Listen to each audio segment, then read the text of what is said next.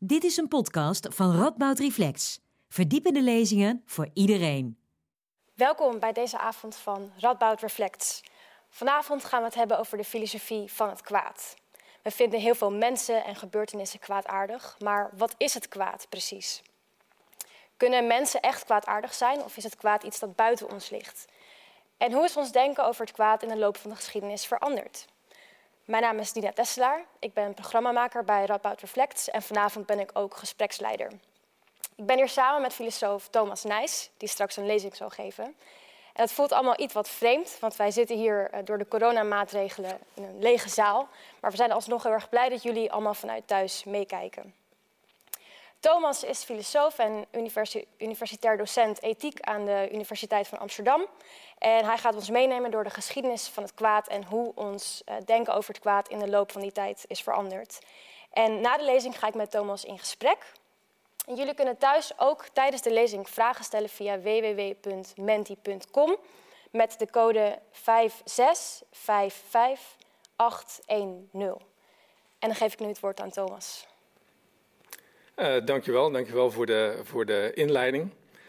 Het is mij dus een eer en een genoegen om hier uh, vandaag te zijn. Mijn, mijn, blijdschap wordt alleen getemperd door het feit dat ik jullie dus niet kan zien vandaag. Dat had ik heel erg uh, leuk gevonden. Waardoor het dan toch lijkt alsof we echt met elkaar in gesprek gaan over het kwaad. Um, en misschien had het ook fijn geweest om jullie allemaal te zien, omdat ik me voor deze komende 40, 45 minuten een onmogelijke taak heb gesteld. Aan de ene kant wil ik laten zien hoe ons denken over het kwaad veranderd is. En met dat doel heb ik zo'n vier stappen in de geschiedenis um, genomen van de westerse filosofie. Om het kwaad te duiden en om de reden waarom het denken over het kwaad is veranderd aan te geven. Dat is één ding. En dat is al onmogelijk eigenlijk om 25 eeuwen filosofie in 40 minuten te proppen. Um, maar het is niet het enige doel. Ik heb het mezelf nog moeilijker gemaakt, want ik wil ook in die geschiedenis van het kwaad een paar essentiële manieren om het kwaad te denken terug relevant maken. Dus waarvan ik denk en geloof dat het de moeite loont om ze van onder het stof te halen en te heractualiseren om het kwaad van vandaag te begrijpen, te duiden en misschien zelfs te bestrijden. Dus dat is die doelstelling en ik hoop dat ik daar enig begin mee kan maken in de komende um, 45 minuten. Goed, hoe, hoe doe je dat? Um, laat ons dan maar bij het begin uh, beginnen en bij dus de wortels van dat Griekse denken, de wortels van dat filosofische uh, westerse denken, het oude Griekenland. En de titel die ik gekozen heb is het onvermogen van die Griekse denkers om het kwade precies te denken. En dat onvermogen is denk ik in en op zichzelf interessant en dat wil ik dus uh, aannemelijk maken. Toen ik een, een, handboek redigeerde over het kwaad en wij dus uh, experts en academici zochten om over dat onderwerp te schrijven en vooral om de historische wortels van dat kwaad toe te lichten, Um, toen was er een probleem bij eh, academici die het over Griekse denkers als Plato en Aristoteles zouden hebben. Hun idee was, lieten ze ons weten via correspondentie, dat deze auteurs geen concept van het kwaad hadden. Het was onmogelijk eigenlijk om in die auteurs een, een, notie of idee of begrip van het kwaad te vinden wat zou aansluiten bij de thematiek van ons boek. Dat was gewoon niet voorhanden, dat, dat was er niet. En dus wilden ze zich niet aan die taak zeg maar, branden om iets over het kwaad bij Aristoteles of Plato te zeggen. Wij waren teleurgesteld en wij dachten, nou, dat vinden we net interessant. Hè? Kunnen jullie niet proberen om toch op een of andere manier het kwade naar voren te brengen bij deze denkers? En de intuïtieve uh, manier die wij zelf hadden bedacht was, misschien kun je je focussen op wat bij deze auteurs het goede genoemd wordt. En kun je die notie dan spiegelen? Kun je kijken naar wat het niet goede is? En als je dat weet, dan heb je in ieder geval het domein bepaald waar je het kwade moet lokaliseren. Kun je dan niet die achtergrond, het niet goede, het tegenovergestelde van het goede, kun je dat dan niet belichten. En dan weten wij iets over hoe deze denkers het kwade hebben gedacht. Dat was het idee. Laat ons dat kwade zeg maar, achterlangs besluipen om het op die manier bij de kladden te, te vatten. En dat kan je inderdaad. En wanneer je dat doet, wanneer je dat doet, dan zul je precies zien wat deze academici al lang wisten. Namelijk dat wat daar dan tevoorschijn komt, wat dan expliciet gemaakt wordt, helemaal niet past of niet helemaal past met wat wij vandaag uh, de dag denken over het kwaad. Dus laat me dat kort toelichten. Ik kan er helaas niet te lang blijven, uh, blijven stilstaan. Um, maar ik denk twee zaken waar u min of meer of hopelijk al een keer van gehoord uh, hebt in relatie tot deze twee denkers, die dat punt duidelijk maken. Dus wat is volgens Plato het goede? Um, als je het goede scherp stelt, of als je daarop focust in de teksten van Plato, dan komt daar naar voren dat het goede te maken heeft met een idee van orde, met een idee van organisatie. Dus de manier waarop bepaalde elementen zich tot elkaar verhouden en wanneer, uh, de manier waarop die in harmonie kunnen zijn of niet in harmonie kunnen zijn. Dus het heeft niet zozeer te maken met een kwaliteit van die losse elementen, dat x of y goed dan wel slecht is, maar de goedheid komt in die organisatie van die elementen naar voren. Wanneer we bijvoorbeeld kijken naar uh, Plato's opvatting van de staat, die Calliopolis, de goed geordende uh, staat, dan zien we dat um, uh, die staat een bepaalde organisatiestructuur moet hebben. Deze moet namelijk geleid worden door de bekende koning-filosoof, die aan het hoofd van dat politiek uh, lichaam staat. Er zijn de wachters of de krijgers die daar het hart en de ledematen van uitmaken. En er is het volk die de onderbuik representeert. Geen van die drie elementen is in zichzelf slecht. Maar wanneer die organisatie niet aanwezig is, wanneer de koning-filosoof niet aan het roer staat, dan is er desorganisatie. Dan heerst er chaos. En dat is net hetzelfde, zegt Plato, zoals een schip. Daarvan verwachten we dat een kapitein aan de helm staat en dat die weet, iets weet over de getijden, dat hij iets weet over um, eb en vloed, over de sterrenhemel om te navigeren en niet anderen. Dus wanneer die structuur omgedraaid wordt, wanneer demos, wanneer het volk leidt, dan krijgen we een beest, een soort democratisch beest, wat niet um, voldoet, wat niet die goede structuur heeft. En dus niet tot de politieke uh, staatsorde leidt die het goede representeert volgens Plato. Dus daar is het duidelijk, maar het is voor Plato niet alleen op dat niveau. We kunnen ook op een microniveau, wat hij in de Republiek zegt. Hetzelfde geldt voor de ziel. De ziel bestaat uit verschillende delen. Um, er is het deel van het verlangen, het is het deel van het wil en het deel van de logos. En het is opnieuw de logos die aan het roer moet staan en die deze twee andere delen in toon moet houden of moet reguleren, zodanig dat zij in goede banen worden geleid. En dat doet hij met de analogie van die wagenmenner, hè, met het witte en het zwarte paard. Daar zie je hetzelfde dat het goede uh, aankomt, de goede uh, geordende ziel, um, heeft te maken met de manier waarop de elementen op elkaar ingrijpen. We kunnen ook uitzoomen, uh, kunnen ook uitzoomen en kijken naar het idee van orde zoals dat zich in de kosmologie um, bij de Grieken uh, manifesteert. En ook daar zien we dat. Ook daar zien we dat er een bepaalde mathematische volkomenheid of volmaaktheid terug te vinden moet zijn op het kosmologisch vlak. Hè. Uh, de aarde was rond, dat wisten de Grieken al. Uh, maar hetzelfde geldt voor de andere hemellichamen, die dan ook nog eens perfecte cirkels beschrijven in hun sferen. En op bepaalde mathematische verhoudingen geplaatst zijn, afstanden geplaatst zijn. Die corresponderen dan weer aan uh, verhoudingen die we ook terugzien, bijvoorbeeld in de muziek. En een harmonie der sferen uitmaken. Um, je ziet dus dat de, de, ons heelal een kosmos is, een geordend geheel en tegenover die kosmos, dat goede, staat de chaos die inherent ongestructureerd is en um, verward. Dus dat is denk ik een idee. Wij, wij kunnen nu zeggen, ja, uh, daar zien we wel iets in. We zien wel in dat het chaotische en datgene wat geen structuur heeft, dat dat uh, een mankement is. Maar we zouden heel erg aarzelen, denk ik, om dat het kwaad te noemen. Hetzelfde geldt voor Aristoteles. Als we daar focussen op het goede en proberen dat te spiegelen, dan zien we dat volgens Aristoteles het goede leven het geslaagde leven is, het gelukkige leven. En zo'n geslaagd leven is er een waarin wij onze functie, de functie die we hebben als mens, namelijk als redelijke wezens, um, ontplooien, vervolmaken. Wij moeten kennis verwerven, zowel van um, theoretische kennis als praktische kennis. En zo bereiken wij volgens uh, Aristoteles dat um, um, idee van floreren, van een goed leven. En die praktische kennis is dus, um, heeft ermee te maken dat wij zien in elke situatie wat het juiste is wat wij behoren te doen. En dat is volgens hem de deugd, het midden tussen twee ondeugden. Dus wij kunnen moedig zijn in een bepaalde situatie en dan zijn wij niet laf, nog zijn wij overmoedig. En de wijze, praktisch wijze persoon, die weet in elke situatie dat midden te treffen. En dat is dus het goede en het geslaagde leven. Als we dat spiegelen, dan zien we dat het niet goede leven eigenlijk een mislukt leven is, een kleiner leven. Dat er niet in slaagt, zeg maar, die menselijke capaciteiten volledig te ontplooien. Op een of andere manier gaat daar eigenlijk iets mis en is dat deficiënt. En je ziet dat ook in dat idee van die praktische kennis, die praktische wijsheid. De goede persoon, de deugdzame persoon, weet dat midden te treffen, net zoals een timmerman met het timmermansoog weet wat er gedaan moet worden.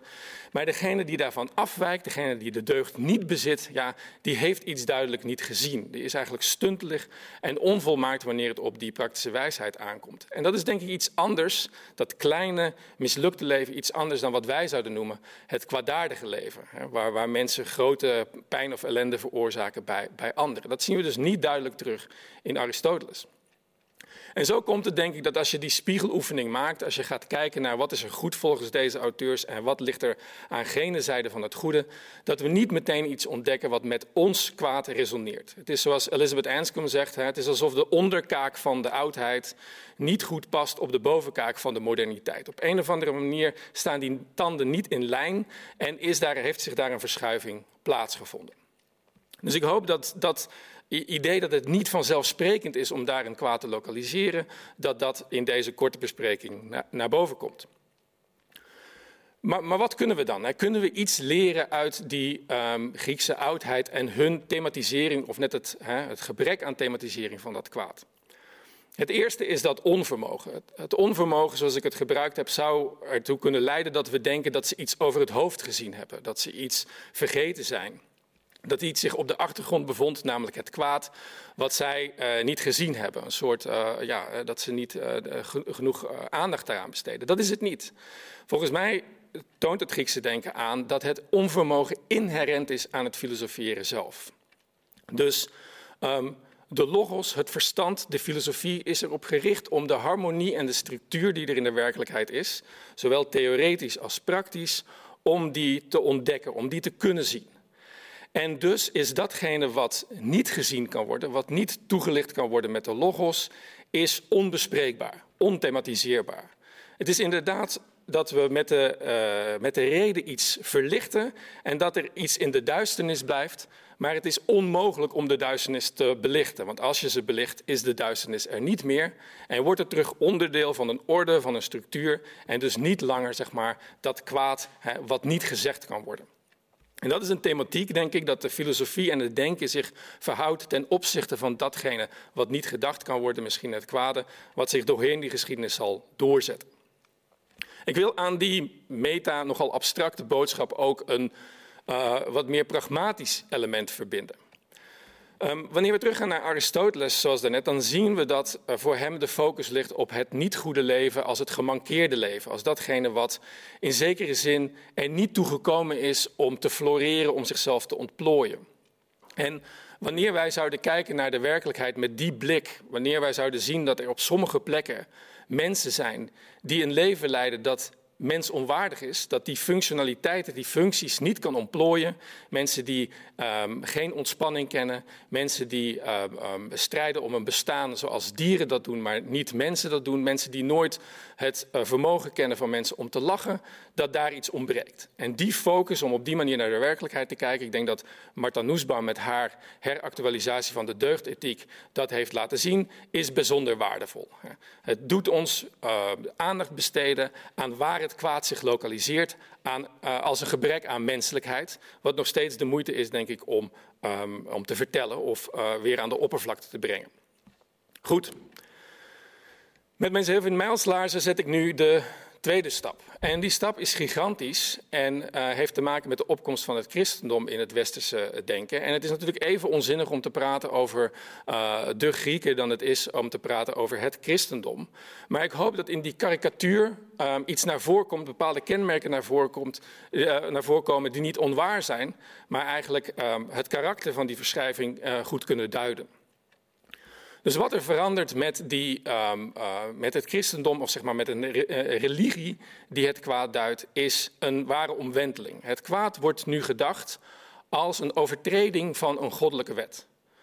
Dus het kwaad is nu een misdaad ten aanzien van God, die de wet heeft gesteld en die natuurlijk een absolute autoriteit heeft.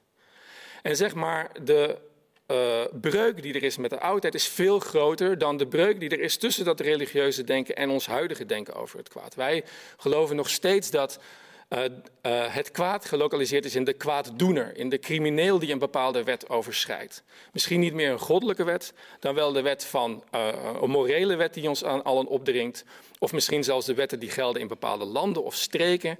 Daar is waar het kwaad gezocht moet worden. Het is een transgressie van een grens waar wij schuldig voor zijn en waar wij mogelijk voor moeten worden gestraft. Dus dat is iets wat veel dichter bij huis is dan dat oude Griekse denken, maar wat er, zo hoop ik nu aan te tonen, ook niet geheel los van staat. De reden waarom het er niet los van staat, is dat met die uh, theologische invulling van het kwaad er ook een theologische puzzel verschijnt. Want als God alles gecreëerd heeft, dan ook het kwaad. En dus de centrale vraag die zich nu stelt is: waar komt het kwaad vandaan? Unde malum, wanneer we weten dat God almachtig is en algoed, hoe kunnen we die twee predicaten van God ooit vereenzelvigen met de realiteit van het kwaad? Dat is de puzzel die zich nu stelt. En het antwoord zou zich ook aan iedereen op uh, kunnen dringen, namelijk het antwoord moet zijn: het kwaad komt niet van God. En dus een, een invloedrijke poging werd gedaan door die Manicheërs, aanhangers van Mani, die zeiden: ja, nee, het kwaad komt niet van God, maar komt van een tegenkracht die in oppositie staat tot het goede. Dus het goede, de goddelijke kracht, kent een tegenkracht, de kracht van het duisternis, uh, een duistere materie. En die twee krachten zijn in voortdurend conflict, zowel op kosmologisch niveau, het niveau van het universum, maar ook in de mens.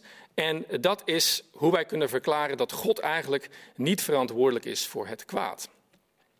Maar wanneer je het zo stelt, dan zie je meteen uh, het godslasterlijke van dit idee. Want als we dit toelaten, dat er een tegenkracht is, dan tonen we daarmee aan dat God niet almachtig is. God is niet almachtig, maar moet soms de duimen leggen voor die tegenkracht, daar en wanneer het kwaad overwint.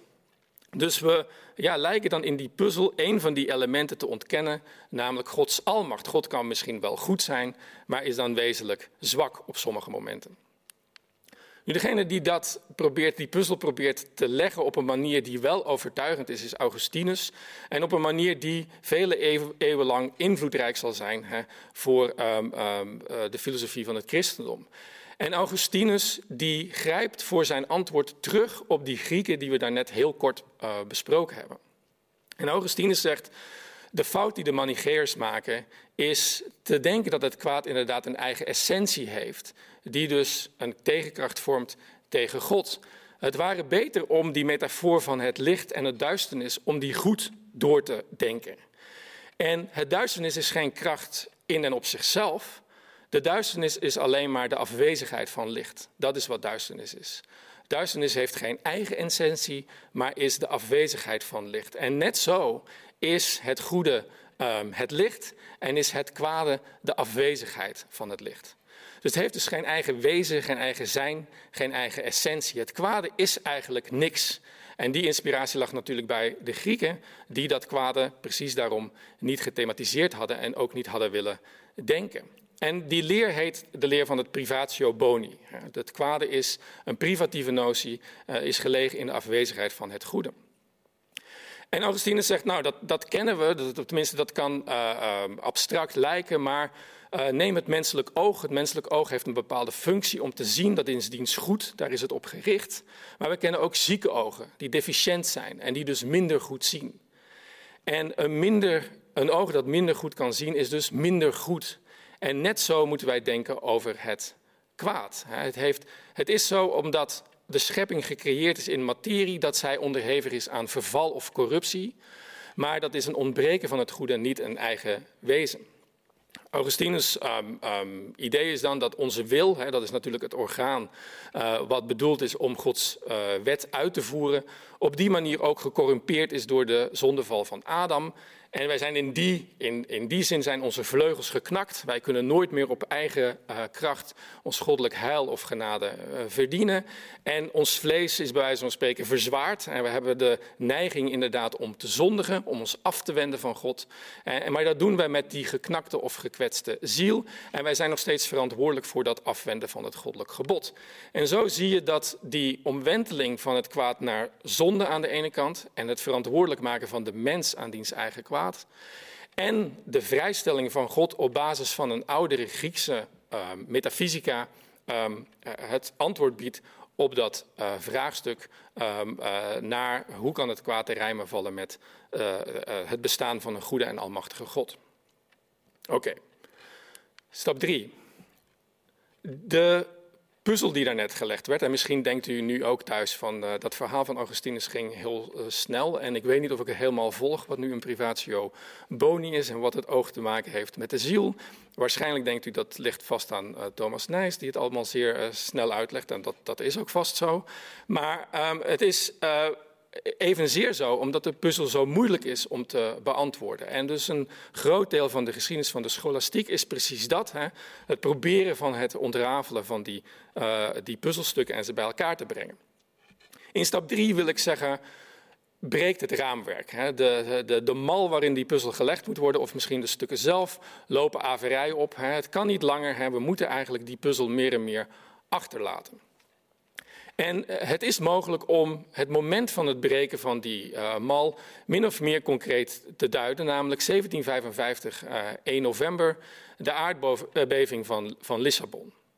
Wat daar gebeurt is zo zeg maar, schrijnend en tekenend, volgens sommige, sommige auteurs zoals Voltaire, dat zeg maar, we het oude denken in termen van die puzzel moeten verlaten. Of tenminste moeten, moeten wijzigen. Wat gebeurt er? In 1755, 1 november, worden op zielen vele uh, uh, Portugezen om half tien verrast wanneer ze ter kerke gaan door een aardbeving en een vloedgolf, die ook nog eens grote brand veroorzaakt natuurlijk in de stad, waardoor 30 à 40.000 mensen hun leven verliezen, wordt geschat. En het is zo tekenend dat daar niet alleen onschuldige mensen het leven laten, maar precies devote christenen het leven laten in deze ramp en deze tragedie. En Voltaire zal zeggen, nu moet het zeg maar afgelopen zijn met, het, met de poging om God te rechtvaardigen in het licht van het kwaad. En de persoon die hij op het oog heeft en die hij het meeste verwijt is Leibniz. Leibniz die uh, een aantal tientallen jaren eerder de Theodicee schreef en God probeerde te rechtvaardigen, bijna op rationalistische gronden. En Leibniz' idee was inderdaad, we kunnen die puzzel leggen door iets afbreuk te doen aan de almacht van God. God kan misschien niet alles, hij kan niet het onmogelijke, hij kan geen vierkante cirkels creëren. Maar hij kan wel al het mogelijke wat er is overzien en dan het beste van die mogelijkheden eruit pikken. En zo leven wij in het beste van alle mogelijke werelden, volgens um, Leibniz. En wij zien misschien alleen maar een klein deeltje. Wij zijn natuurlijk beperkt. Wij zitten midden in die duisternis. Wij zien de rampen, onheil en rampspoed. Maar wij zien, overzien niet het geheel. Dus ons lijden hier en nu, dat zou best kunnen dat het een prijs is die we betalen voor het toekomstige geluk van de mensheid. Of het zou kunnen zijn dat het een compensatie is voor eerder geleden geluk of gelukzaligheid. En dat kunnen we niet alleen in tijd doen, we zouden dat ook in ruimte kunnen doen. Misschien zijn er elders wel planeten bewoond waar dat geluk te vinden is. En doordat we vasthouden aan Gods goedheid en macht, moeten we ervan uitgaan dat Hij dat het best heeft geordend. Hij overziet het gehele schilderij, het tableau. Hij ziet delen van duisternis, uh, maar zal zeggen dat zij de delen van het licht scherper naar voren brengen. Het is door de duisternis dat het licht op het schilderij precies zo helder kan schijnen. En je kunt je voorstellen dat dat beeld subspecie eternitatis, hè, wij weten niet, wij doorgronden niet de mysterieuze wegen van God, maar God wel, dat dat Voltaire zo tegen de borst stuit in 1755 en die aardbeving van Lissabon. Hoe kun je beweren, zegt hij, hè, dat degenen die daar zijn omgekomen, hè, de moeders met hun zuigelingen aan hun borst bedolven zijn onder het puin van deze kerken, dat dit allemaal goed is hè, in het licht van de eeuwigheid, tout est bien. Als je zoiets zegt, dan zou je eigenlijk je mond moeten spoelen. En um, Voltaire doet dat, of tenminste stelt het aan de kaak op twee, denk ik, um, um, schitterende of eigenzinnige wijze. Aan de ene kant in Candide, een soort, ja, uh, de spot drijven met dit idee dat alles voor het goede is, waarbij dokter Pangloss elke rampspoed die deze mensen treft in Candide altijd zegt van ja, maar dit is toch nog steeds de beste van alle mogelijke werelden. En dat op die manier, hè, door maar onheil op onheil te stapelen, maakt Voltaire duidelijk dat dat een absurde idee is, hè, wat, wat licht komisch of satirisch is. Maar hij doet dat ook in zijn gedicht over de rampspoed of de ramp in Lissabon. En dat is veel dramatischer, uh, een jaar na die uh, aardbeving verschenen. En ik raad u zeker aan om dat gedicht een keer te lezen. En dan ziet u daarin de verontwaardiging die Voltaire hier doet spreken. Er komt echt een reactie. Dus de, de, de reactie op um, Voltaire's kritiek komt van een andere denker. Een andere denker die um, vindt dat eigenlijk uh, Voltaire nog te zeer in die oude traditie staat. Namelijk, um, of tenminste misschien um, te weinig in de Augustiniaanse uh, uh, traditie staat. Namelijk dat als God op een of andere manier verexcuseerd is, hè, als God van het toneel verschijnt, dan moet de aandacht gevestigd worden op de mens. Als God niet verantwoordelijk is voor het kwaad, als dat hetgene is wat je wil zeggen, dan moet de aandacht verschuiven naar het menselijk kwaad. En Voltaire en Rousseau, dat waren niet de, allerbeste eh, vrienden. Rousseau was met, met weinig mensen allerbeste uh, vrienden, maar Voltaire was er zeker, zeker één van. En uh, Rousseau reageert op Voltaire en zegt: Kijk, dat is wat er gebeurd is in Lissabon. De mensen hebben hun huizen niet stevig genoeg gebouwd. Ze hadden daarop kunnen voorzien. Het was eigenlijk een tekort aan intelligentie, aan de reden die tot deze ramp op zo'n grote schaal uh, geleid heeft. En wij moeten dus focussen op het menselijk kwaad en de menselijke oorsprong van het kwaad en de menselijke manieren die ons ter beschikking staan om dat kwaad um, te bezweren of daar een antwoord op te bieden. En dat verhaal van Rousseau is denk ik heel interessant. Um, Rousseau stelt in zijn uh, beroemde genealogie um, dat de mens van nature nog kwaad, nog slecht is. Um, wat de mens of de oorspronkelijke presociale mens karakteriseert, zegt Rousseau, is, zijn twee passies, zijn twee drijfveren. De uh, presociale mens is aan de ene kant gericht op zijn eigen belang, wil uh, onderdak hebben, wil warmte, voldoende warmte verkrijgen, voldoende voedsel verkrijgen, wil zich voortplanten, is daarop gericht. Maar heeft tevens een tweede fundamentele drijfveer op passie en dat is medelijden. Dus om die um, zeg maar, uh, dat eigen belang te dienen, zullen bepaalde zaken, bepaalde handelingen uh, afkeer opwekken. En Rousseau meent dat te zien bij paarden en koeien die niet, zo zegt hij, um, achterloos een ander persoon of een ander dier zullen vertrappelen onder hun hoeven. En dat is een soort terughoudendheid. En Rousseau zegt hij, daaruit blijkt dat uh, natuurlijke idee van compassie. En dan volgt bij Rousseau de zondeval. En het is interessant om te zien dat dat dus niet zeg maar, het, nog de val van uh, Lucifer uh, uit de hemelen, nog um, Adam en Eva uit het paradijs. Maar nu krijgen we een genaturaliseerd verhaal van de zondeval, waarbij Rousseau zegt dat gebeurde toevallig. Toevallig was het zo dat deze solitaire presociale mens geconfronteerd werd met omstandigheden zoals een vulkaanuitbarsting, een grote droogte, een overstroming, waardoor de vruchten bijvoorbeeld hoger hingen dan normaal, waardoor er minder um, um, wild in het bos rondliep. En daardoor werden zij voor het eerst gedwongen om in hun levenshoud te voorzien om samen te werken met anderen. Dat is waar zij toe gedwongen werden. En toen leerde deze primitieve mens dat dat voordeel opleverde. Er konden meer vruchten vergaard worden, er kon op groter wild gejaagd worden. En het was dus voordelig om op die manier te coöpereren en er ontstond vrije tijd. En in een van de, denk ik, ja, ik weet niet of het de mooiste passages uit de filosofie zijn, maar uit de meest sprekende passages van de filosofie, beschrijft Rousseau hoe deze mens zich settelt en voor het kampvuur of bij het kampvuur samenkomt. En voor het eerst in de geschiedenis, tenminste zo lijkt dat in die genealogie van Rousseau, zien deze mensen elkaar. Ze zien hoe de anderen gejaagd hebben.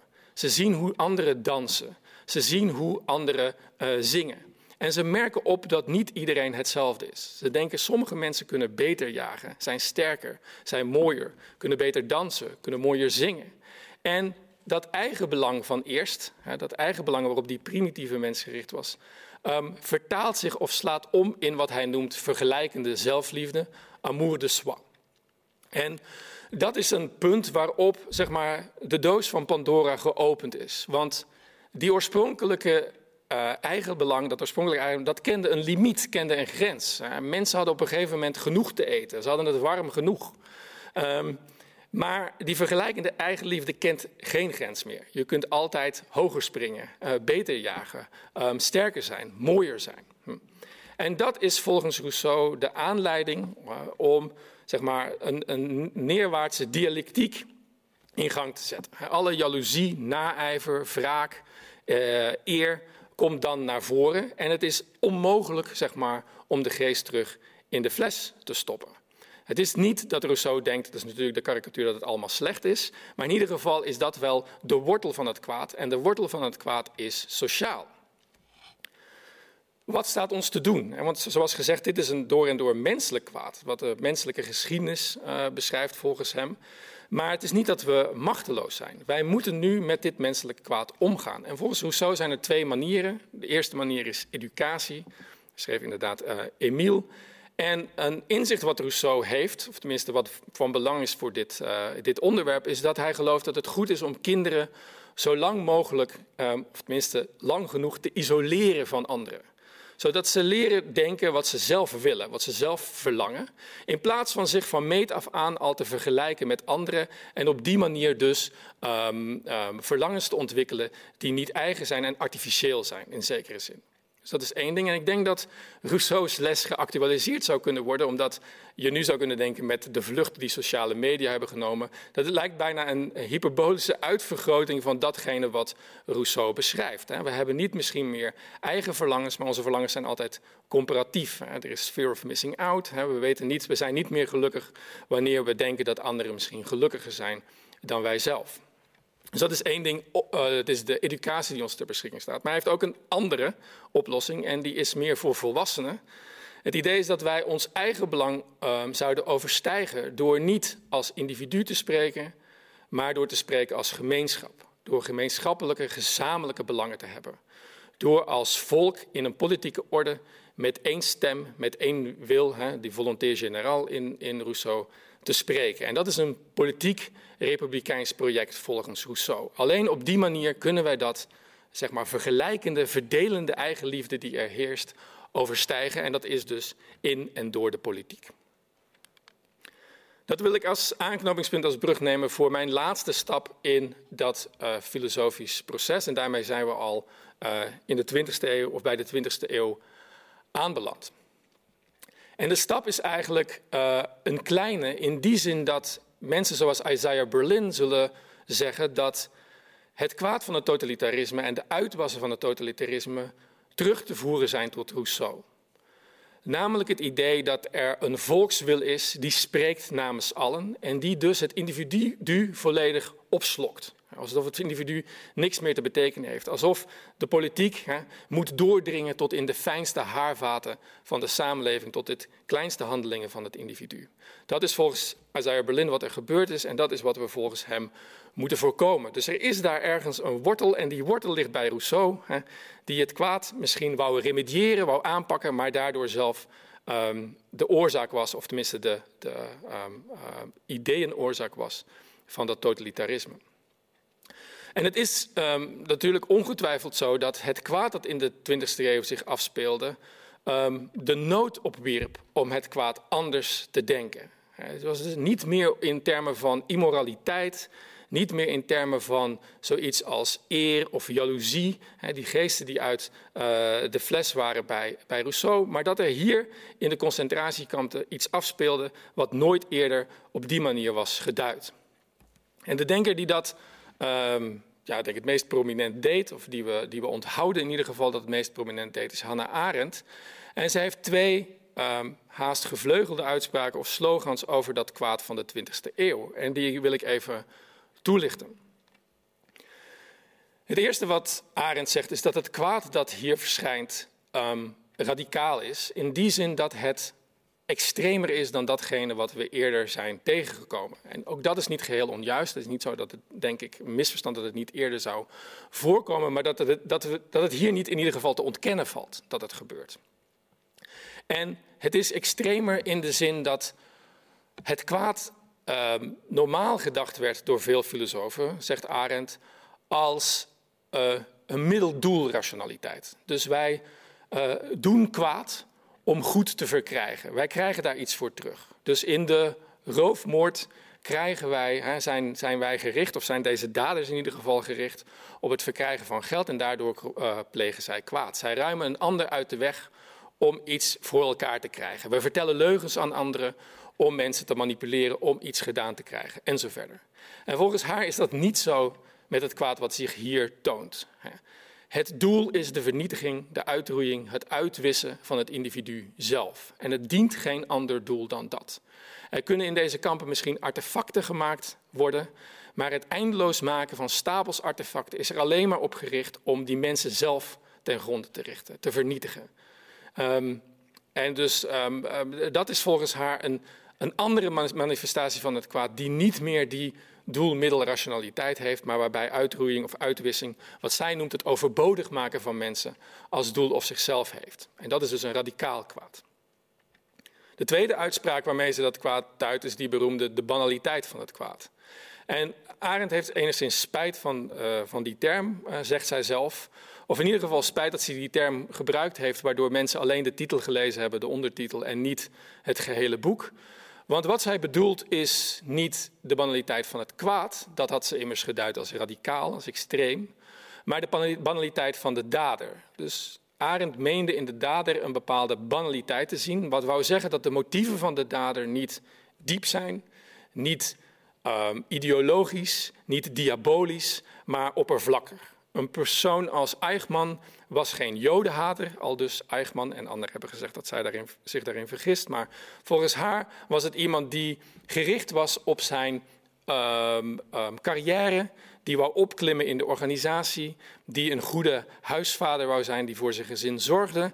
En in die zeg maar, uh, nood aan erkenning en goed, uh, goedkeuring van zijn overste heeft hij het bloed van duizenden, zo niet tienduizenden aan zijn handen. Maar, uh, maar hij was dus niet diep ideologisch, uh, maar eerder een banale dader.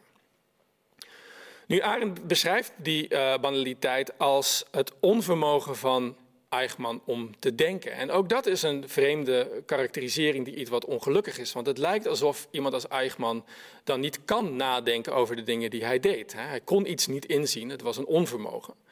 Maar dat zou betekenen dat Eichmann niet verantwoordelijk is voor de misdaden die hij heeft begaan. Dus de thoughtlessness, de uh, onbedachtzaamheid, het onnadenkende van Eichmann, was dat hij zich afwendde van wat hij behoorde te doen. Hij kon het wel, hij wist het wel, hij kon het wel weten, maar wou het liever niet weten.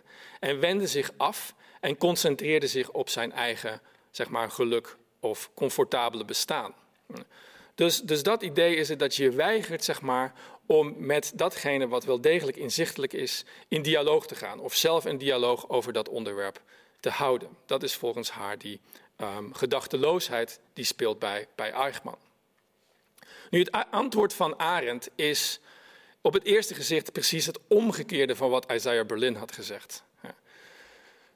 Isaiah Berlin was um, bekommerd om het feit dat het totalitarisme met zijn politiek die alles zou doordringen, het individu zou versmachten, dat er geen plek zou zijn voor het individu. En daarom was er nood aan een politiek liberalisme die dat individu zou beschermen. Een soort, ja, nu is het um, um, de beeldspraak toepasselijker dan ooit, maar een soort beschermende bubbel waarin er geen overheidsingrijpen geduld zou worden. Waar mensen hun eigen leven zouden kunnen, kunnen leiden. Dat was het liberale project van Isaiah Berlin. Arends antwoord is, we hebben behoefte aan meer politiek. We moeten meer politiek doen. En het, um, uh, de wandaad van het totalitarisme is dat we vergeten zijn, of dat we in het totalitarisme vergeten zijn wat ware of echte politiek betekent. Politiek, zoals het door die Grieken en Griekse denkers werd uh, uh, bedacht, is het in dialoog treden met elkaar, ons eigen belang achterlaten, de agora betreden, uh, met een veelheid van stemmen, ons idee over dat gezamenlijk goede ten berde brengen. En omdat we niet kunnen voorspellen hoe anderen reageren en wat anderen zeggen, zal daar voor het eerst iets nieuws kunnen ontstaan in die uh, publieke ruimte waarbij we elkaar treffen. En het is precies het pluralisme of die pluraliteit van stemmen waarin iets nieuws kan ontstaan, wat door het totalitarisme wordt ontkend. Dus het wordt gekarakteriseerd door een te weinig aan politiek in plaats van een te veel volgens Arendt. En daarmee zijn we denk ik terug om wat lijnen te zien die we eerder hebben, hebben um, ja, uh, naar boven uh, gehaald. Um, we zijn terug bij dat Griekse idee. Hè, dus een, we krijgen een heractualisatie door middel van Arendt van oude Griekse idealen. Maar wat ik daarnet zei over uh, Eichmann en zijn gedachteloosheid zou ook verbonden kunnen worden. Um, ik weet niet of dat helpt, maar met dat idee van Augustinus. Hè, dus dat wij ons afwenden van datgene waarvan wij weten wat eigenlijk van ons vereist is. En dat dat onze zondigheid, onze ondeugdzaamheid en ons kwaad is. Goed. Dan rest mij als einde nog een klein stapje en een voorzichtige conclusie, of misschien geen voorzichtige conclusie, een opmaat voor een mogelijke uh, discussie of, uh, of, gesprek. Wat kunnen we zeggen over uh, de periode na um, um, Arends geschriften? Nou, we kunnen misschien um, erop wijzen dat die twee termen, zowel de banaliteit van het kwaad als de radicaliteit ervan, een ander en eigen leven zijn gaan leiden. Um, allereerst is er wat ik hier noem de psychologisering van het kwaad. Met uh, Arends project, met Arends aandacht voor Eichmann als de kwaaddoener, is ons meer en meer gaan interesseren de psychologie van personen die kwaad doen. Dus je ziet daar een uh, nogal nors, boos en uh, omineus kijkende Stanley Milgram hè, met zijn machine. Dus dat obedience to authority experiment, hè, waaruit zou blijken dat mensen, gewone mensen, ook in staat zijn om anderen pijn te doen, um, zwaar letsel toe te brengen, zolang er maar iemand is die met voldoende autoriteit spreekt en zegt dat het zijn of haar verantwoordelijkheid is. Dan gaan mensen verder dan we ooit gedacht hebben. We kunnen denken aan Zimbardo en Stanford Prison Experiment, die zegt dat de situatie waarin mensen geplaatst worden, de context waarin mensen zich bevinden, er ook uitmaakt of zij kwaad zullen doen of niet kwaad zullen doen. Maar ik denk ook dat de algemene fascinatie met de kwaaddoener als een bepaalde psychopathologie, een, een, gebrek aan, aan, aan empathie, um, leidt tot die, um, um, ja, wat we zien op, in series en moordenaars die uh, kwaad doen en die dus passen in die psychologische fascinatie met de kwaaddoener. En dat is een hele andere manier dan de banaliteit van het kwaad van Arendt, maar een ontwikkeling die we nog steeds zien en die zeker interessant is. Hè. We zouden kunnen kijken naar de psychopathologie van de kwaaddoener en bijvoorbeeld de psychopathologie van de wereldleiders die zich vandaag de dag op het toneel bevinden en dat zou zeer interessant zijn, denk ik. De tweede ontwikkeling in het denken over het kwaad, of het tweede domein van studie, is precies uh, die extremisering van het kwaad. Dus het voortborduren op de radicaliteit ervan. En er is nu een hele bloeiende tak van analytische filosofie die probeert te duiden wat is er precies anders aan het kwaad dan aan de uh, uh, verzameling van immorele handelingen. We weten dat er sommige handelingen immoreel zijn. Wanneer je geen kaartje koopt in de tram of trein, dan is dat immoreel. Dat is iets dat niet behoort. Maar dat is duidelijk iets anders dan genocide. Dat is iets duidelijk anders dan de sadistische lustmoord. Dus wat is het? Kunnen wij een element aanwijzen wat wijst op het kwaad, hè, waar immoraliteit eigenlijk kwaad wordt? Is er een kwalitatief onderscheid tussen die dingen te denken? En opnieuw denk ik dat dat ontzettend interessant onderzoeksdomein is, um, waar zeker antwoorden op te verzinnen zijn. Maar toch is het ook jammer, of toch wijst het denk ik te weinig op het belang van filosofie van het kwaad. En dat was het onderwerp van vandaag. Dus ik wil besluiten met um, een paar ideeën die ik aan die um, korte samenvatting of reconstructie van dat kwaad wil verbinden. De eerste is naar aanleiding van Arendt en haar ideeën van de banaliteit van het kwaad. Het zou werkelijk ongelukkig zijn, denk ik, om die term, de banaliteit van het kwaad, in gedachten te houden en steeds te verbinden met de Holocaust. Natuurlijk is dat goed. Hè. Je kunt niet genoeg de nadruk leggen op de singulariteit misschien of, of, of de horror die zich daar heeft afgespeeld. Maar de focus op die historische context doet ons vergeten of dreigt ons te doen vergeten dat ook wij een zekere banaliteit van het kwaad aan het dag leggen. Dus wij zouden waakzaam moeten zijn, en Arendt was dat, op die aspecten van ons leven waarin we ons enerzijds wel degelijk bewust zijn dat er een groot kwaad geschiet, maar wij ervoor kiezen uit eigen belang of eigen gemak om dat liever niet te willen zien. Dus wij kunnen denken aan klimaatproblematiek. We kunnen ervan overtuigd zijn dat er iets los is. We kunnen ervan overtuigd zijn dat er misschien een punt bereikt is waar we niet, um, uh, niet meer terug kunnen. Maar toch is er iets wat ons weigert dat in te zien. Waardoor we, dat, we ons afwenden van datgene wat er gebeurt. We kunnen dat zeggen over ons consumptiegedrag, dat elders grote gevolgen heeft, die wij liever niet willen zien. We kunnen dat zeggen over vluchtelingenproblematiek, waar we zien dat er iets behoort, maar wij dat liever niet willen zien en op die manier wegkijken. Dus ik denk dat die term de banaliteit van het kwaad heractualiseerd kan worden om ons, denk ik, te wijzen op datgene wat er nu en nu nog steeds gebeurt.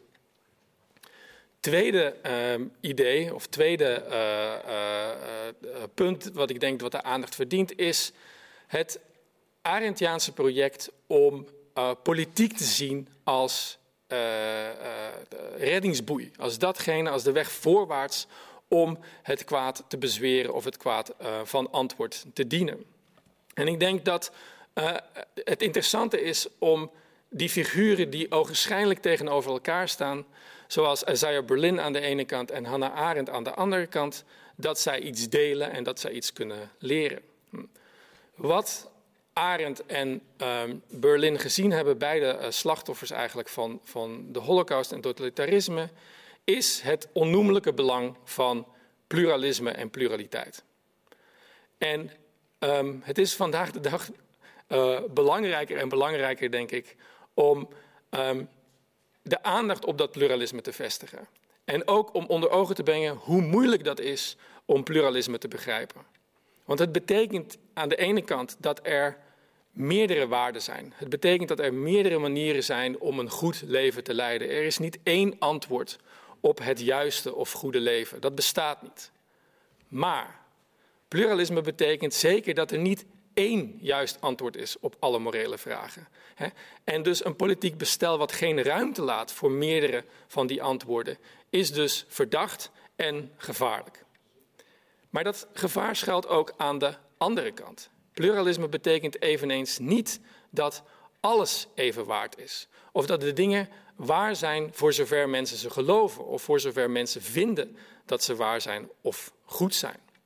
En dat lijkt het tegengestelde, dat relativisme aan de ene kant en dat absolutisme aan de andere kant. Maar ik geloof dat zij hele goede bondgenoten kunnen zijn. Als wij overtuigd zijn van ons eigen gelijk.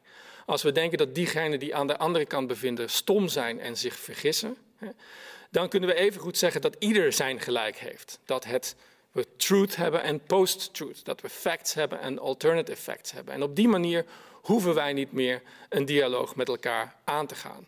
En het feit dat volgens mij zowel Isaiah Berlin als Hannah Arendt gewezen hebben op dat belang van pluraliteit en pluralisme in het licht van misschien een van het grootste kwaad of meest in het oog springende vormen van kwaad waar wij nog mee vertrouwd zijn, um, zou ons denk ik moeten waarschuwen voor het erkennen van dezelfde dynamiek en elementen die zich vandaag de dag helaas afspelen.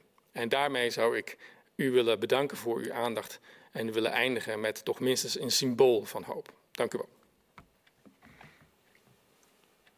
Thomas, dankjewel. Um, u zult zich thuis misschien afvragen, hoe kan het dat Nina spontaan veranderd is in een andere persoon? Mijn collega uh, voelde zich niet zo lekker, dus ik spring even voor in. Um, voor degenen die mij niet kennen thuis, mijn naam is Chille Tempels. Ik ben programmamaker bij Radboud Reflex en ik, uh, ik zat al in de zaal, dus ik kon makkelijk even inspringen. Thomas, um, heel erg bedankt voor je lezing. Graag gedaan. ik moet ook even schakelen. Ja.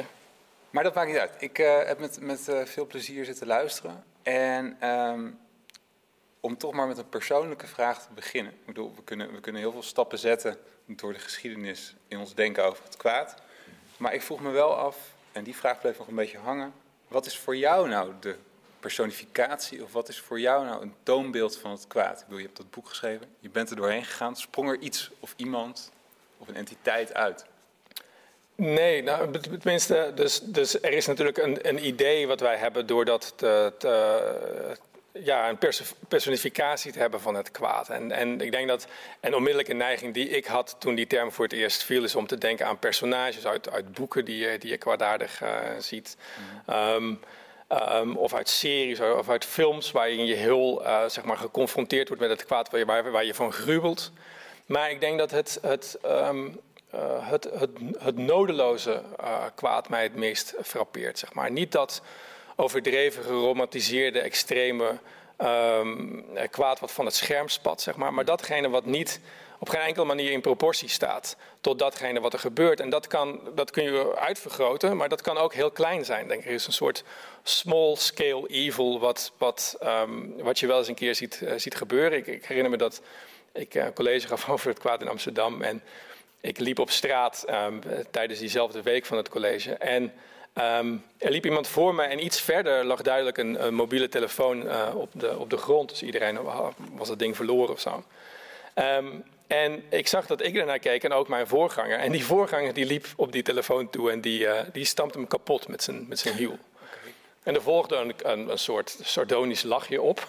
Uh, maar dat was het. En, en ik denk, van, ik, ik denk dat dat, dat staat totaal niet in proportie met wat we beschrijven onder het kwaad. Maar het maakt duidelijk dat er, dat er iets is wat, wat op geen enkele manier nodig is, of in proportie staat, of een antwoord ergens op is. Hè. Het is een soort wanton wrongdoing, um, wat ik wel uh, stuitend vond, zeg maar. En, en, laat staan dat zich dat op grotere schaal uh, manifesteert. Maar, maar dat, dat, was een, een, een, kleine, hoe noem je dat, een kleine schok. Ja. Um, uh, die ik, ja, waar ik niet aan had verwacht, zeg maar. Bij echte mensen. En niet ja. bij sardonische sadisten op het scherm. Ja. En is het dan de, de, doorbreking van de norm, zeg maar, voor je? Of? Ik denk, ik denk dat wat me daar trof is dat, je, dat, uh, dat er bij kwaaddoeners niet naar omgekeken hoeft te worden, letterlijk niet. Dat er zoiets is dat zij um, um, compleet afgezonderd kunnen zijn of zichzelf kunnen afzonderen van datgene wat zo overduidelijk voor ons als toeschouwers kwaad is. En dat het geen effect heeft. En we hopen zo op iets als poetic justice of het mm -hmm. idee dat er zoiets is dat ze tot, tot besef komen, maar dat dat niet hoeft. Dat zij kunnen eigenlijk blijven vertoeven in hun eigen uh, wereld. Um, waardoor wij geen vat hebben. Geen vat hebben met argumenten of zo om het anders te doen. Um, dat is denk ik wat, wat, wat, ik, um, wat mij frappeert en wat ik denk ik de, de moeilijkheid vind van, van dat probleem van het kwaad. Hadden we maar toegang daartoe, ja. konden, was er maar iets magisch wat we konden zeggen waardoor ze tot inkeer of bezinning konden komen. maar misschien is dat niet zo. Misschien is dat te optimistisch. Hmm. En, en wat die persoon ontbreekt daar dan, misschien, misschien is dat een bruggetje dan, maar ontbreekt daar dan ook een soort conceptie van het goede? Want, we hebben het nu over het kwade gehad, maar, en, en je gaf zelf al aan dat, dat, dat de oude Grieken wel een idee hadden van wat, wat het juiste of het goede was om te doen ik, zit er dat bij die persoon nog niet in? Of hoe? Ja, dat is, dat is lastig. Dus dat, dat hoeft denk ik niet zo te zijn. Hè. Dus er, er, wordt wel eens gesteld, mensen handelen alleen maar onder de guise of the good. Hè. Dus onder het idee hmm. dat iets goed is. Dus mensen, wanneer ze iets doen en ze reden hebben om iets te doen, dan, dan geloven ze zelf dat daar iets, iets uh, goed mee is. En dat, dat denk ik ook. Ik denk dat mensen misschien het grootste kwaad aanrichten vanuit een idee of overtuiging dat iets goed is, dat iets behoort, wat hen drijft en waardoor ze bepaalde handelingen moeten stellen. En ik denk dat dat de, de reden is om zeg maar, de monomanie van dat idee dat er iets goed is en dat alles gerechtvaardigd is in het licht van het totstandbijna van het, van het goede dat dat op zich het gevaar is. Dat daar misschien het kwaad in huist. Niet dat ze geen opvatting van het goede hebben, mm-hmm. maar dat ze ervan overtuigd zijn dat hun goede ook het grote gelijk is. Ja. Uh, waarin zij ja, ja, uh, niets aan het wankelen kan brengen. Nee, nee oké. Okay. Toch heb ik het gevoel dat dat, dat, voor, dat voorbeeld dat verschilt van die man die die telefoon kapot trapt die jij tegenkomt. Ja, ja ik, heb, ik heb al licht spijt van dat voorbeeld. Maar, maar, uh, maar um, ja, ik weet het niet. Ik, ik, denk dat er daar ook een soort. Uh, um, het idee dat iemand daarmee mee, mee wegkomt of zoiets. Het idee dat er een klein plezier van de, van de vernieling of het geknars van dit scherm. Um, opweegt zij tegen zeg maar, de, de veel grotere ellende en het ongemak. Ja, dat dat iets is wat wij gewoon doen. Dan moet je maar geen sukkel zijn, dan moet je je telefoon maar niet laten vallen. Ja, ja precies. Dat, dat, dat, dan verdien je dat soort dingen. Ja. ja. Uh, pech dan. Dat je beter op je Ja, ja zo, zoiets dat, dat, dat, dat dan kan. Zo, dat, daar, uh, dat is denk ik het idee van, van uh, zo zit de wereld in elkaar. En ik ben gerechtvaardigd om op die manier dat te doen. Had je dat maar niet zo achterloos moeten zijn. En nu is het aan mij. Zoiets. Ja ik bedacht me dat ik toen ik hier doorschakelde nog iets vergeten ben te zeggen tegen de mensen thuis. U kan ook meepraten, u kan vragen stellen. Daar ga ik zo meteen even ruimte voor inbouwen. Voor degenen die de Mentimeter code nog niet hadden gezien, of misschien alweer vergeten zijn. De code was 5655810. En u gaat naar www.menti.com. En dan ben ik benieuwd wat er allemaal binnenkomt. Dat was even een kort, uh, kort intermezzo. Um, ja, wat ik me ook wel afvroeg. Ja, de, ethicus, de ethicus in mij, die zit dan toch, daar raakt hij op het einde al aan, dat de analytici van nu dan wel eens te zoeken van oké, wat is nou immoreel gedrag? Maar inderdaad, waarin verschilt het kwaad nou van, van immoreel gedrag? Dus eh, ja, ik, heb, dat voor, ik, ga toch, sorry, ik ga toch weer terug naar je voorbeeld van die man met die telefoon. Dan denk ik, ja, ja, dat vind ik verwerpelijk gedrag. Maar ik zou hem niet als, als kwaad klassificeren, zoals je Marquis de Sade misschien wel als een kwaad persoon zou, zou duiden. Volgens mij viel die, viel die in persoon wel mee, ook zoals het zeker niet uh, ja, ja, dat is een de aller, in ieder geval. De allerliefste. Uh, maar um, nee, nee. Dus, dus, dus ik denk dat die, die poging in de analytische filosofie is inderdaad geweest om te zeggen: um, uh, het is de mate van kwaad die wordt aangericht. Hmm. Dus Claudia Card heeft die atrocity paradigm, waarin ze dat zegt. Het is zeg maar de, de, de schaal waarop kwaad wordt uh, toegedaan. Of de extreme vorm van kwaad, bijvoorbeeld in, in folteren, um, in vernedering, bijvoorbeeld uh, um, verkrachting in oorlogsvoering en zo verder. Um, de, die schaal, de extremiteit en zeg maar, de hoeveelheid kwaad die wordt aangericht is één factor volgens mhm. haar. En het is culpable wrongdoing, dus je bent waar je schuldig aan bent. Niet datgene wat um, tegen of buiten je wil omgebeurt, wat wij duiden als, als kwaad. En zij zegt dus dat is de atrocity paradigm. We hebben het idee van die atrociteiten, van die gruwelijkheden, die zowel in schaal als in extremiteit hoog scoren, die het kwaad apart zetten van die persoon die ik daar die net uh, ten berde voerde. Dat was trouwens de reden waarom ik me ongemakkelijk voelde bij dat, bij dat voorbeeld. Maar um, anderen hebben erop ge gewezen dat um, misschien uh, het niet zozeer ligt in de mate van kwaad die wordt aangericht, maar in het motief van de dader. En daar wordt vaak verwezen naar, naar uh, Sade. Mm -hmm. dus, dus het idee dat iemand er plezier uit haalt om een ander pijn te doen, wat niet hoeft te zijn bij ideologisch kwaad. Je kunt zeggen, hè, de, de zaak vereist dat wij dit doen. En tandenknarsend moeten wij ons over onze uh, squeamishness heen zetten. Um, nee, hè, dus het feit dat de dader ervan geniet van het toebrengen van pijn, dat is eigenlijk kwaad omwille van het kwaad. Hè. Het, het, het, pijn doen is inherent aan het genot dat ermee mee gepaard gaat. Dat is dan weer het onderscheidende element. Hè. Dus er is een hmm. bepaald element in de, in de psychologische set van de dader die het kwaad apart zet van het immorele. Dus er zijn verschillen. En dan kun je zoiets als dat um, sadistische vernietigen van het telefoonscherm mogelijk in, dat, um, in die mal passen. Maar, maar, persoonlijk denk ik, en dat, dat wou ik zeggen, van, eh, lijkt me dat nogal dwaas. Lijkt me het hele onderneming nogal dwaas. Om uh, een, een element te vinden wat alle kwade handelingen gemeenschappelijk hebben en dus niet delen met, met immorele handelingen. Ik vind dat een typische analytische bezigheid natuurlijk om op die manier over de werkelijkheid te denken.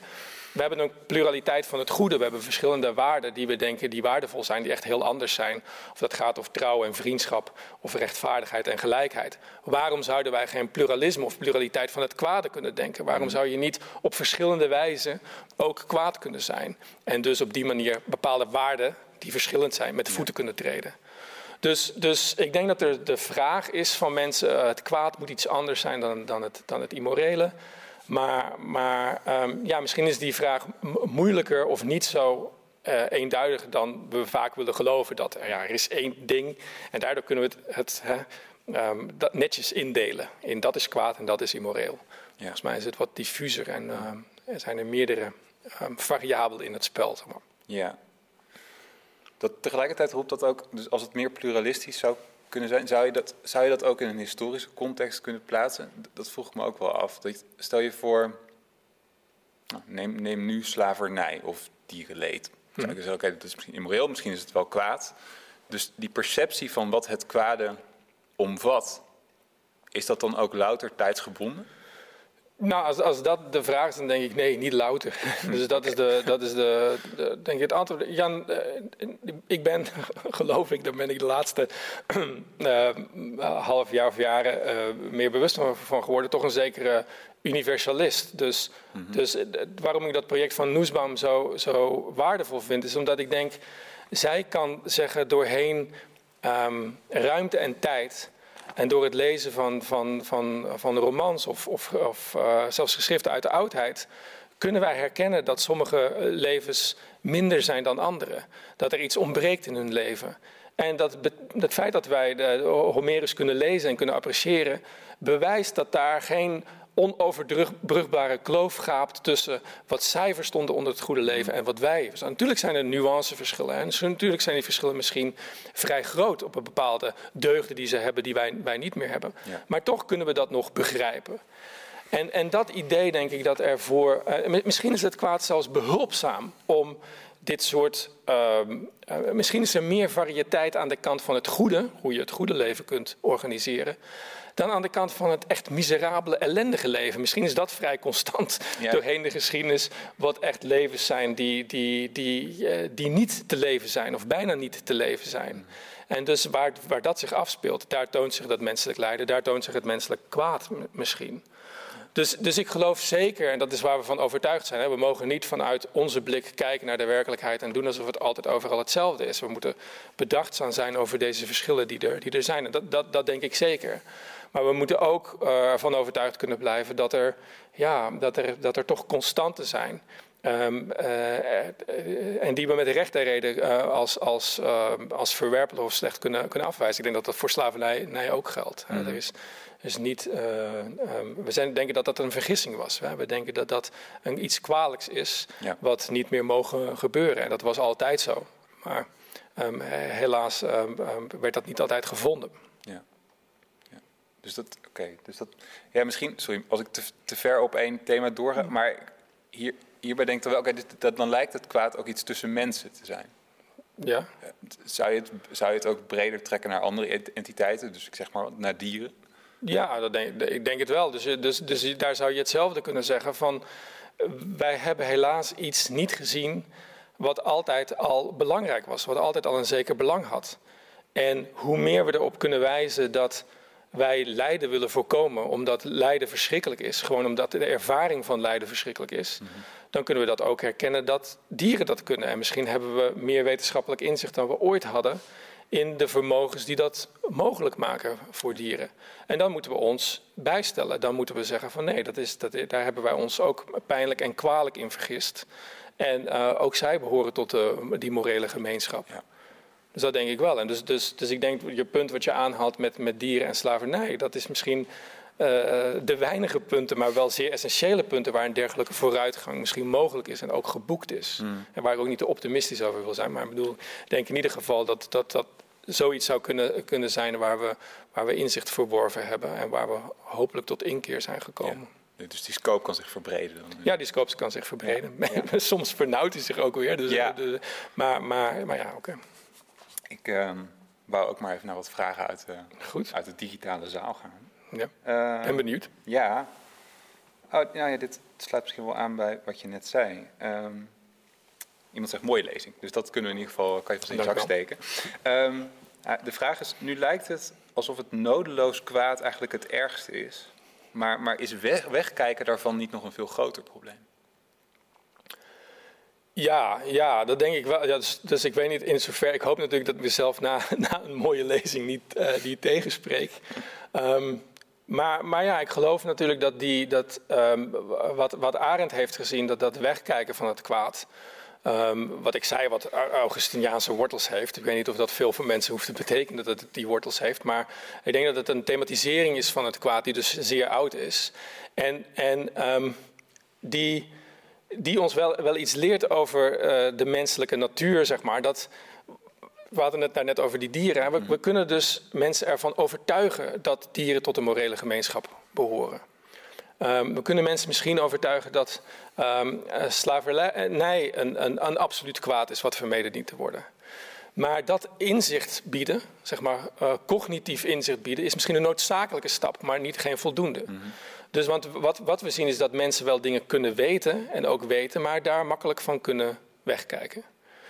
En de vraag is, wat doen we dan? Als, als we dat geleerd hebben, dat wegkijken ook een mogelijkheid is, wat, wat, wat doen we dan? Mm -hmm. En het, het, ik weet niet wat het antwoord is, maar ik zou denken, ja, we moeten elkaar in de gaten houden. We moeten elkaar in de gaten houden wanneer dat gebeurt, dat wegkijken. En erop wijzen dat er iets is wat wel degelijk te zien valt. En wat degelijk onderkend wordt, maar dat het gedrag daar niet mee strookt. En misschien niet zij tegenover wij, maar ons aller gedrag daar, daar niet mee strookt. En wij zullen dus, dat is, het, dat, is, dat is ook een punt wat ik nog wou vermelden, maar niet kon. Van, je kunt geloven dat, je kunt denken dat het antwoord op het kwaad de deugd is. Dus mensen moeten leren dat ze zichzelf uh, deugdzaam maken. Mensen moeten leren om uh, te consuminderen. Mensen moeten leren om beter te, te, consumeren als ze de supermarkt ingaan en de juiste producten kopen. Ik denk, ja, dat is waardevol, maar dat toont, uh, dat miskent de hardnekkigheid van het kwaad. Het, het is ongelooflijk moeilijk, gegeven die neiging om weg te kijken, om jezelf daartoe te, te bewegen. Dus er zullen anderen voor nodig zijn, er zal een politiek voor nodig zijn, die ons op een of andere manier samen dwingt, hè, dus omdat we zelf hebben afgesproken dat dat goed is om naar die kant te gaan, um, um, daar, daar zeg maar uh, instituties voor te creëren die dat doen. Hè, zoals we belastingen kennen enzovoort, mm. zoals we verboden kennen, hè, die, die, die ons uh, ja, met wortel en stok zeg maar um, toch, toch eh, die kant op, op, op, op eh, weten te bewegen. Dat is denk ik de beste manier om dat, om dat te beschrijven. En het is enigszins naïef, denk ik, om te geloven dat wanneer we het weten, onze eigen deugdzaamheid voldoende zal zijn. Ja. Dus, dus, dus soms heb ik als reactie op die, dan denk ik, ja, wat, is het, wat is het toch goed dat we worden aangespoord om, om het beter te doen. Maar um, misschien moeten we dat niet overlaten aan, aan, aan individuen. Misschien moeten we dit soort dingen proberen af te, af te dwingen. Ja, dat klinkt zo onaangenaam, maar, maar, als we iets geleerd hebben over het kwaad, dan is het zeg maar de weg naar beneden is makkelijk. De weg naar, naar boven vereist nogal wat inspanning. Maar proef ik dan ook een zekere, toch een zekere sceptisch ten opzichte van die deugden? Of zeg je wat? Ja, ik, ik, ik weet het niet. Ik bedoel, een zekere sceptisch. Ik denk, Um, als mensen het hebben over hun eigen deugdzaamheid. Deugdzaamheid is iets oneindig. Hè? Je kunt je altijd perfectioneren. Dus mensen kunnen zich terecht afvragen: is datgene wat ik vandaag doe, is dat eigenlijk wel goed genoeg? Want het kan beter. Ja? Ik, kan, ik kan eh, minder consumeren, ik kan beter consumeren. Uh, ik kan een beter mens worden. Mhm. Maar als er zeg maar, de oneindigheid voor ons ligt om ons te verbeteren dan, um, ja, dan, dan is ons falen ook niet zo erg. Want het allerbeste bereiken, dat kunnen we niet. Dus we falen allemaal. We falen allemaal in zekere zin op de deugdzaamheid. Maar daardoor zien we niet dat we soms, denk ik, gewoon eenvoudig niet genoeg doen. Snap je dat er een soort drempel is die we allen overheen, overheen zouden, zouden moeten komen. En daar kan die overheid of de politiek, jij is het de overheid of de politiek? het zou dan wel de politiek zijn, denk ik. Nee, daar, daardoor moeten we ons bezinnen. Um, kunnen we inderdaad, wanneer we bepaalde dingen weten, um, er overeenstemming over bekijken dat dat beter zou zijn als het op die manier um, geregeld was. En kunnen we er overeenstemming in bekijken dat we dat niet overlaten aan liefdadigheid of weldadigheid van mensen, maar dat we gaan dat van ieder op gelijke en billijke wijze eisen. Kunnen we dat? Hebben we toch nog zo'n common good, zeg maar, mm -hmm. zoals uh, Sandel dat noemt, um, waar we met elkaar in gesprek kunnen gaan en en um, um, uh, die instituties op die manier vormgeven. En als ik dat zou zeg, want ik weet niet wat de vraag moet zijn, als ik dat zou horen, zou ik denken van ja, maar dat is dus hopeloos naïef misschien om te geloven dat dat zo is. Maar dat is denk ik wel de enige um, uh, weg voorwaarts. in plaats van zeg maar, dat we ieder op ons eiland overtuigd zijn van zeg maar, ons eigen geluk. En gaan proberen om, om zeg maar, uh, ons eigen goed te winnen, te kapen op de tegenpartij die hetzelfde probeert te doen. Als wij niet samenkomen en niet iets kunnen vinden wat ons verbindt, dan, uh, dan stemt dat denk ik somber in zo'n strijd mm. van het kwaad. Voor, ja. Tegen het kwaad. Dankjewel. Um, oh ja, deze vind ik wel aardig. Iemand vraagt, is het denkbaar dat het kwaad bedre uh, bedreven wordt door een dader die ervan overtuigd doet, is dat hij eigenlijk het goede doet?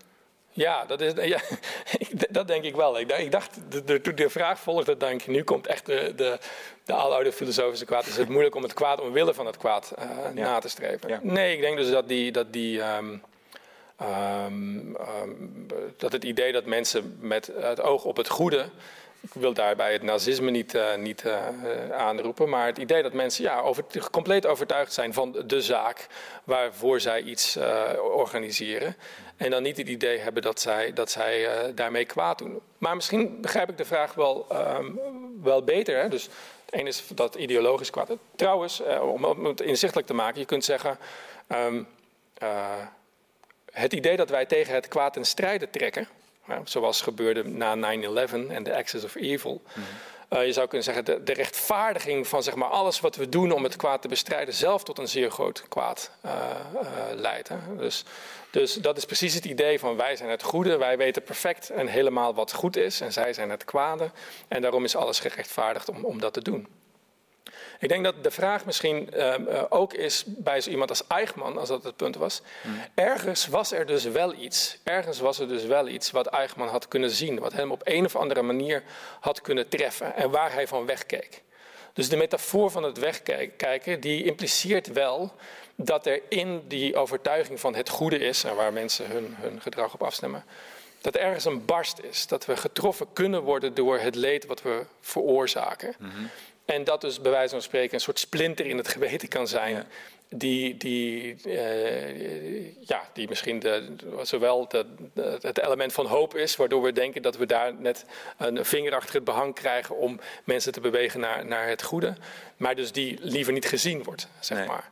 Dus ik denk, als, als antwoord op het vraag, is het, is het mogelijk om daar compleet van afgezonderd te zijn. Zodanig dat het hermetisch is, dat er Um, dat het goede bijna niet meer kan spreken. Of dat, hè, wat zij dan als het kwaad zien niet meer, niet meer kan spreken. En dan denk ik van ja, misschien is dat niet zo. Misschien moeten we dat hebben, want anders komen we dus in die clusters en bubbels van mensen die helemaal overtuigd zijn. En die we niet kunnen, kunnen, kunnen, kunnen raken, letterlijk, met datgene wat wij willen dat ze zien. Ja, dus die barst waar het licht dan toch? Ja, ja, ik denk het wel. Je hebt echt, dat, dat, dat moet er zijn, denk ik. Hè. We moeten die mogelijkheid hebben dat uh, dat, dat kan. Ja.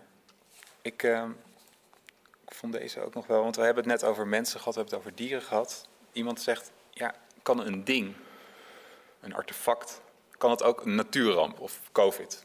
Oh, oké. Kan, kan dat ook het kwaad zijn? Ja, of, is het een, of is het toch een, menselijke eigenschap?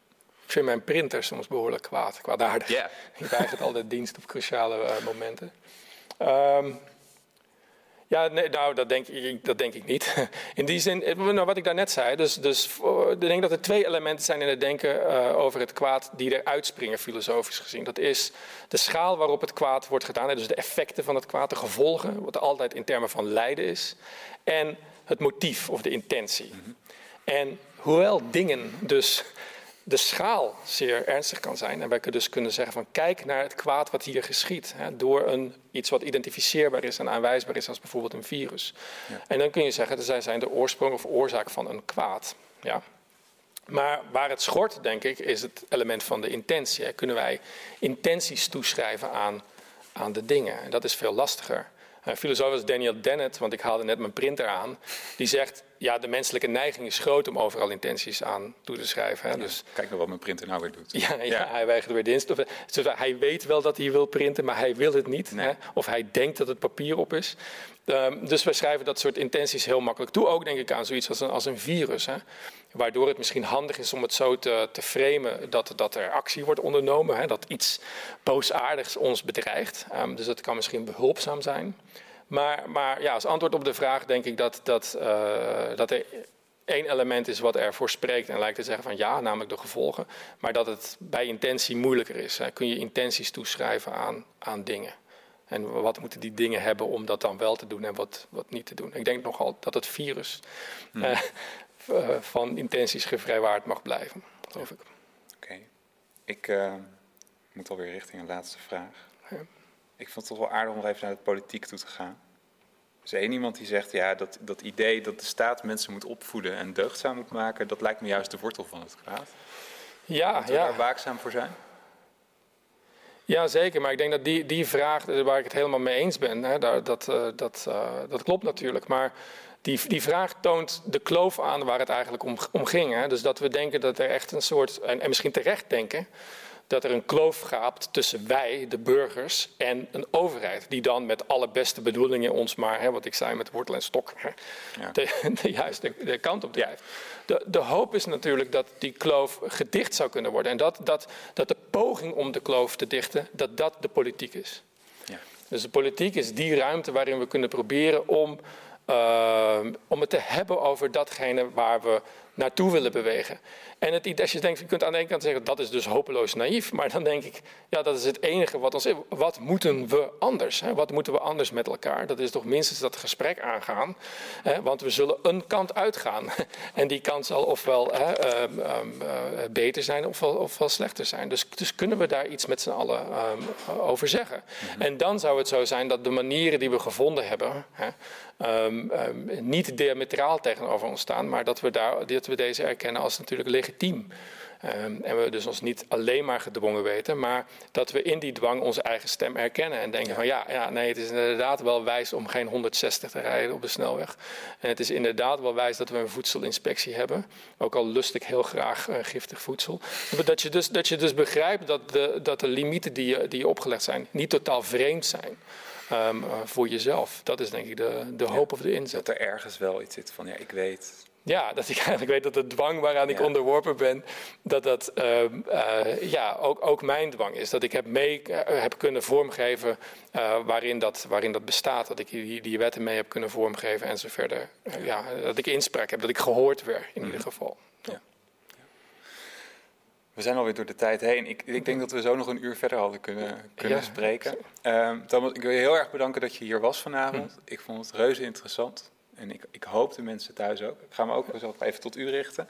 Um, ja, heel erg bedankt voor het kijken. Ik hoop dat u een interessante avond heeft gehad. Ik wil u nog even opwijzen dat we morgen hier weer zijn met Radboud Reflect. Dan over een heel ander uh, thema, namelijk over de bewoners van het Witte Huis. We gaan in gesprek met politicologen Peter van der Heijden en Bert-Jan Verbeek over de verschillende bewoners van het Witte Huis en hoe ver hun beleid en hun ideeën doorwerken in beleid. Dat is morgen, ook weer om 8 uur vanuit Lux.